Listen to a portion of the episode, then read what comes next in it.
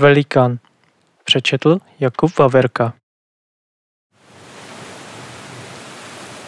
Masa lidí.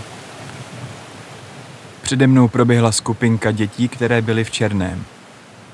Na rozdíl ode mě se ohromně bavili, přičemž je o kousek dál okřikli dospělí. Odstřelil jsem cigaretu na zem, přešel na druhou stranu ulice a pomalu se vmísil do davu. Dvojce žen se na mě pochybně podívala. Nenapadlo mě v tu neděli ráno asi nic lepšího, než se přidat k oslavě úmrtí cizího člověka. Stejně už jsem jenom čekal, až se můj osud naplní. Obrátila se na mě upravená postarší žena.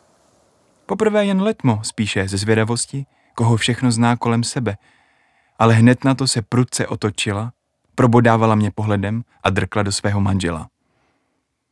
Mladý pane, vy nemáte smuteční oděv, řekl muž. Jdi do prdele, bych mu řekl, kdybych mohl. Bohužel v té době mě trápilo zranění hrtanu. Proto jsem je předběhl a přitom se lehce poškrábal na obvazu okolo krku.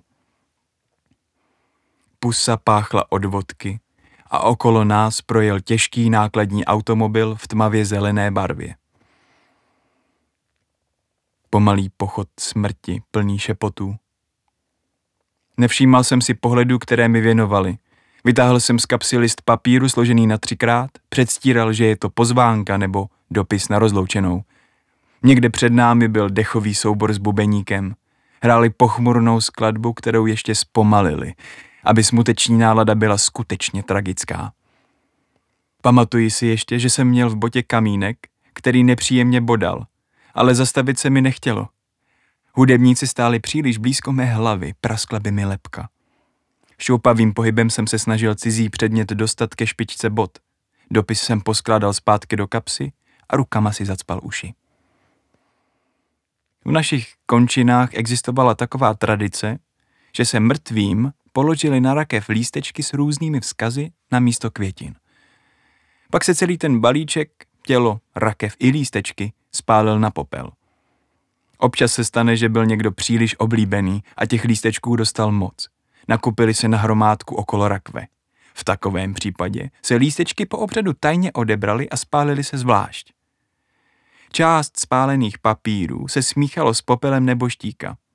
Znalci tomu říkali papírový extrakt, kdy prý zesnulý dostal něco jako výtah vzkazů. Někteří by řekli, že je to otravná tradice, protože ani po smrti nedosáhnou zaslouženého klidu. A také není málo případů, kdy se lístečky nepálily, ale byly přečteny mezi nejbližšími. Číst korespondenci jiných se nemá. Stejně tak poslouchat cizí rozhovory. Avšak mnohdy vyjde najevo, jakým člověkem byl ve skutečnosti. Byl v skutku velikánem, řekl dobře oblečený stařec muži neméně dobře oblečenému z řad vysoce vzdělaných intelektuálů. Tyhle lidi jsem neměl moc v lásce. Vždy jsem věřil v poctivou manuální práci, ale člověk časem pozná, že s poctivostí to daleko nedotáhne. Takový eh, snílek vizionář přesvědčil evropské národy, aby mu dali peníze, aby mohl vytvořit umělý ostrov, takové městečko na vodě, kam by se nastěhoval reprezentativní vzorek společnosti. Vědci by je detailně studovali a aplikovali nové znalosti ze všech oborů. Třeba z technologie, odpadních sítí, elektřiny, dopravy, ekonomické modely nebo takové morální a společenské hodnoty. Zkrátka vytvořili by model utopického světa, který by byl vzorem pro ostatní státy. Ostrov by měl být podlouhlého tvaru, aby obsahoval různé klimatické podmínky. Ideálně by začal v Keltském moři a končil někde v Biskajském zálivu.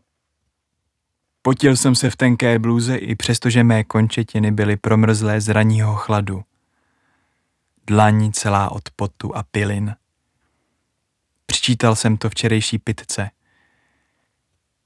Těžký vzduch a dotěrný hluk davu, leč tichý. V tu chvíli jsem si uvědomil, že jsem byl obklíčen lidmi, kteří byli ke mně nepřátelští. Nehostinné prostředí mi vysálo zbytek životní energie.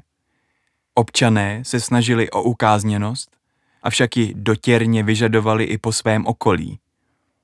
Nejraději bych odešel, ale prout mě tlačil dál dopředu směrem k náměstí. Tok se najednou stenčil. Všichni se tlačili ke straně silnice. Za námi se vynořil konvoj lesklých černých vozů. Přijel premiér, přijel premiér, přijel premiér, přijel premiér, přijel premiér, řekl Dav. Když už se černá vozidla dostali daleko za zorné pole, tak se Houf vrátil zpět do své původní šířky. Došli jsme ke konci bloku, kde prout ostře zatočil doleva, nahoru do kopce směrem ke kostelu. V zatáčce je malý kout, který sloužil jako místní trh. Trh byl vyklizený. Místo něj byly zaparkované troje velké zelené nákladáky. Přitom z toho posledního vyskakují ven uniformovaní muži s lesklým hudebním náčiním. Pozor! Čest našemu válečnému hrdinovi! řval jeden z nich. Z vedlejší ulice se k nám připojili další a další občané. Přede mnou, za mnou, vedle mě všude byly hlavy. Stáli ve dveřích, trčeli z oken. Špatně se mi z toho dýchalo. Chodil jsem po špičkách, abych se mohl trochu nadechnout. Tam, někde vepředu, jsem zahlédl tvář ženy, která mi byla velmi povědomá. Rozlížela se a hned se mi ztratila z dohledu. Aniž bych pořádně věděl, odkud ji znám, rychle jsem prokličkoval dopředu. Avšak na místě, kde by měla stát, nestála. Oči se dívaly na všechny ty smutné obličeje. Sentimentální osoby by měly být litovány. Ze začátku si mezi sebou šeptali. Chodili důstojně, tvářili se smutně a přitom hrdě. Občas si zafuněli. Chvilkami tekly slzy jedna za druhou. Náhle se od někud ozýval zlikot, smrkání, potom tichý pláč, pak brek, později nářek, následně slintali, řvali, naráželi do sebe, bědovali, křičeli. Posouvali si takto postupně hranice a skoro se zdálo, že mezi sebou závodili, kdo dokáže smutnit víc.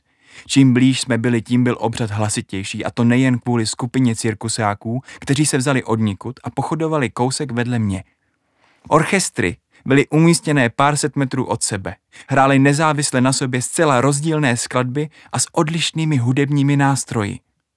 Nedlouho na to se vzduchem nesl bzučivý zvuk, který všechno na chvíli umlčel.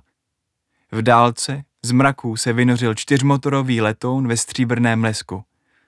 Vlál za ním malý banner s americkou vlajkou. Kroužil nízko nad městem pořád dokola – Letadlo později vypustilo ze svého nitra malé barevné tečky, které se pomalu vznášely k zemi. Jsou to čerstvě natrhané květy různých barev a druhů. Všichni byli zmatení. Pošlapané květiny ležely všude. Kdyby si dali alespoň trochu práce, zjistili by, že se v našem kraji květiny k pohřbu nepoužívají. Ale orlové by pořád něco házeli z letadla. Byl to zvláštní druh vzrušení, které upadlo v zapomnění. Dětská zvědavost. Kdo to byl ten velikán? Moje sestřenice ho měla všude polepeného na zdech, je úplně posedlá, prohlásil mladík. Pomalými kroky se dostáváme k velké betonové kulturní budově. Vstup regulovali strážníci ve stejnokroji. O kousek dál v křoví stáli vojáci v kruhu a kouřili. U dveří mě přivítala, kromě zvuku kostelních varhan podané skrz elektrické dřevěné bedničky, také aromatická vůně bohatství. Pálící se pryskyřice ze stromu kadidlovník pilovitý, který se získává zmrzačením kůry kmenů. S dovolením, místo, přikázala uniforma. Frontu předběhla skupinka rusky mluvících diplomatů v čele s našimi statečnými vojáky, kteří jim čistili cestu.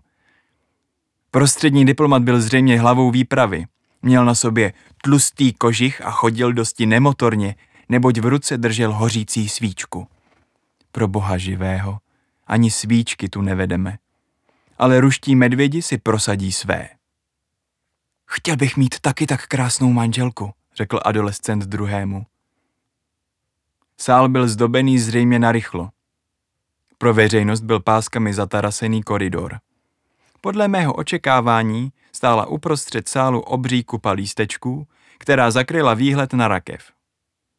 Lidé ve frontě postupně vytahovali z kabátu a z kabelek své smuteční psaní. Některé zdobené, jiné teprve napsané rukou o sloup. V kapse jsem mačkal kus papíru, který byl na třikrát složený. Poslední žijící gentleman, vykřikne dáma. Bohatý, ale nechamtivý, dodal obchodník. Vytáhl jsem dopis, rozložil ho, rukou odstranil piliny, které se na něj nalepily. A pak to přišlo. Odfrkl jsem. Chvíli stál, než mi to v hlavě docvaklo. Začal jsem se celý třást. Rameny nahoru dolů. Rychle jsem oddychoval. Rukou překryl tvář. Nemohl jsem nabrat pořádně dech. Křeče v břišních svalech. Mimika mi napínala stehy u krku. Třásl jsem se ve stoje. Přepadl mě záchvat smíchu. A kvůli zraněnému hrtanu jsem nevydal ani hlásku. V obavě, že by si mě někdo mohl všimnout, jsem se naklonil tváří k zemi a rukama se opřel o kolena. Totiž viděl jsem rakev. Viděl jsem ho na pódiu, z profilu, odkud jsem stál. Držel jsem se za břicho div, že jsem se neválel na zemi. Již od mých osmi let jsem pracoval se dřevem. Pod mýma rukama prošly tisíce a tisíce metrů dřeva. Čuchem rozpoznám druhy a jakým procesem prošly, okem změřím rozměry jednotlivých prken. Celá tahle paráda, to všechno bylo pro nějakého mrtvého trpasličího muže. Neměřil víc než metr. Jak jsem se v tu chvíli bavil. Malý velikán. Oči mi zrudly, slzy tekly. Jste v pořádku? Ptali se okolo mě. Kolem jdoucí mě rychle doprovodili k nedaleké židli. Mysleli si, že jsem to duševně neustál a rozplakal se nad jejich oblíbencem. U rakve byla svíčka a kytice. Premiér pendloval mezi oběma velmocemi, tvářil se přitom pokorně. Záznam kostelní hudby přerušila hlasitá salva z pušek. Kněz běhal sem a tam s kadidlem a něco mumlal. Chaos, bordel, zmatek, rozklad. Lidé se kolem mě motali, protože jsem se smál pláčem. Po nějaké chvíli se mi podařilo uklidnit a uniknout z kruhu šílenců. Nezbylo nic jiného, než dokončit den. Došel jsem k hromadě papírů, pomalu položil ten svůj a pak se tiše díval. I přesto, že jsem papír dobře zahrabal, vykoukl na mě ošklivý černý nadpis. Výzva k nastoupení trestu odnětí svobody.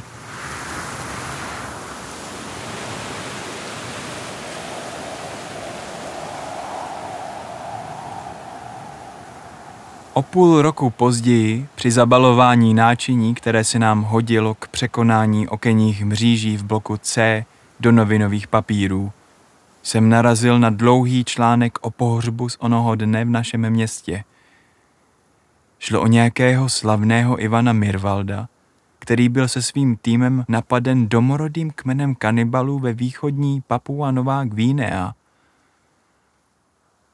Když konečně dorazila pomoc, našla se pouze Mirvaldova pravá část paže.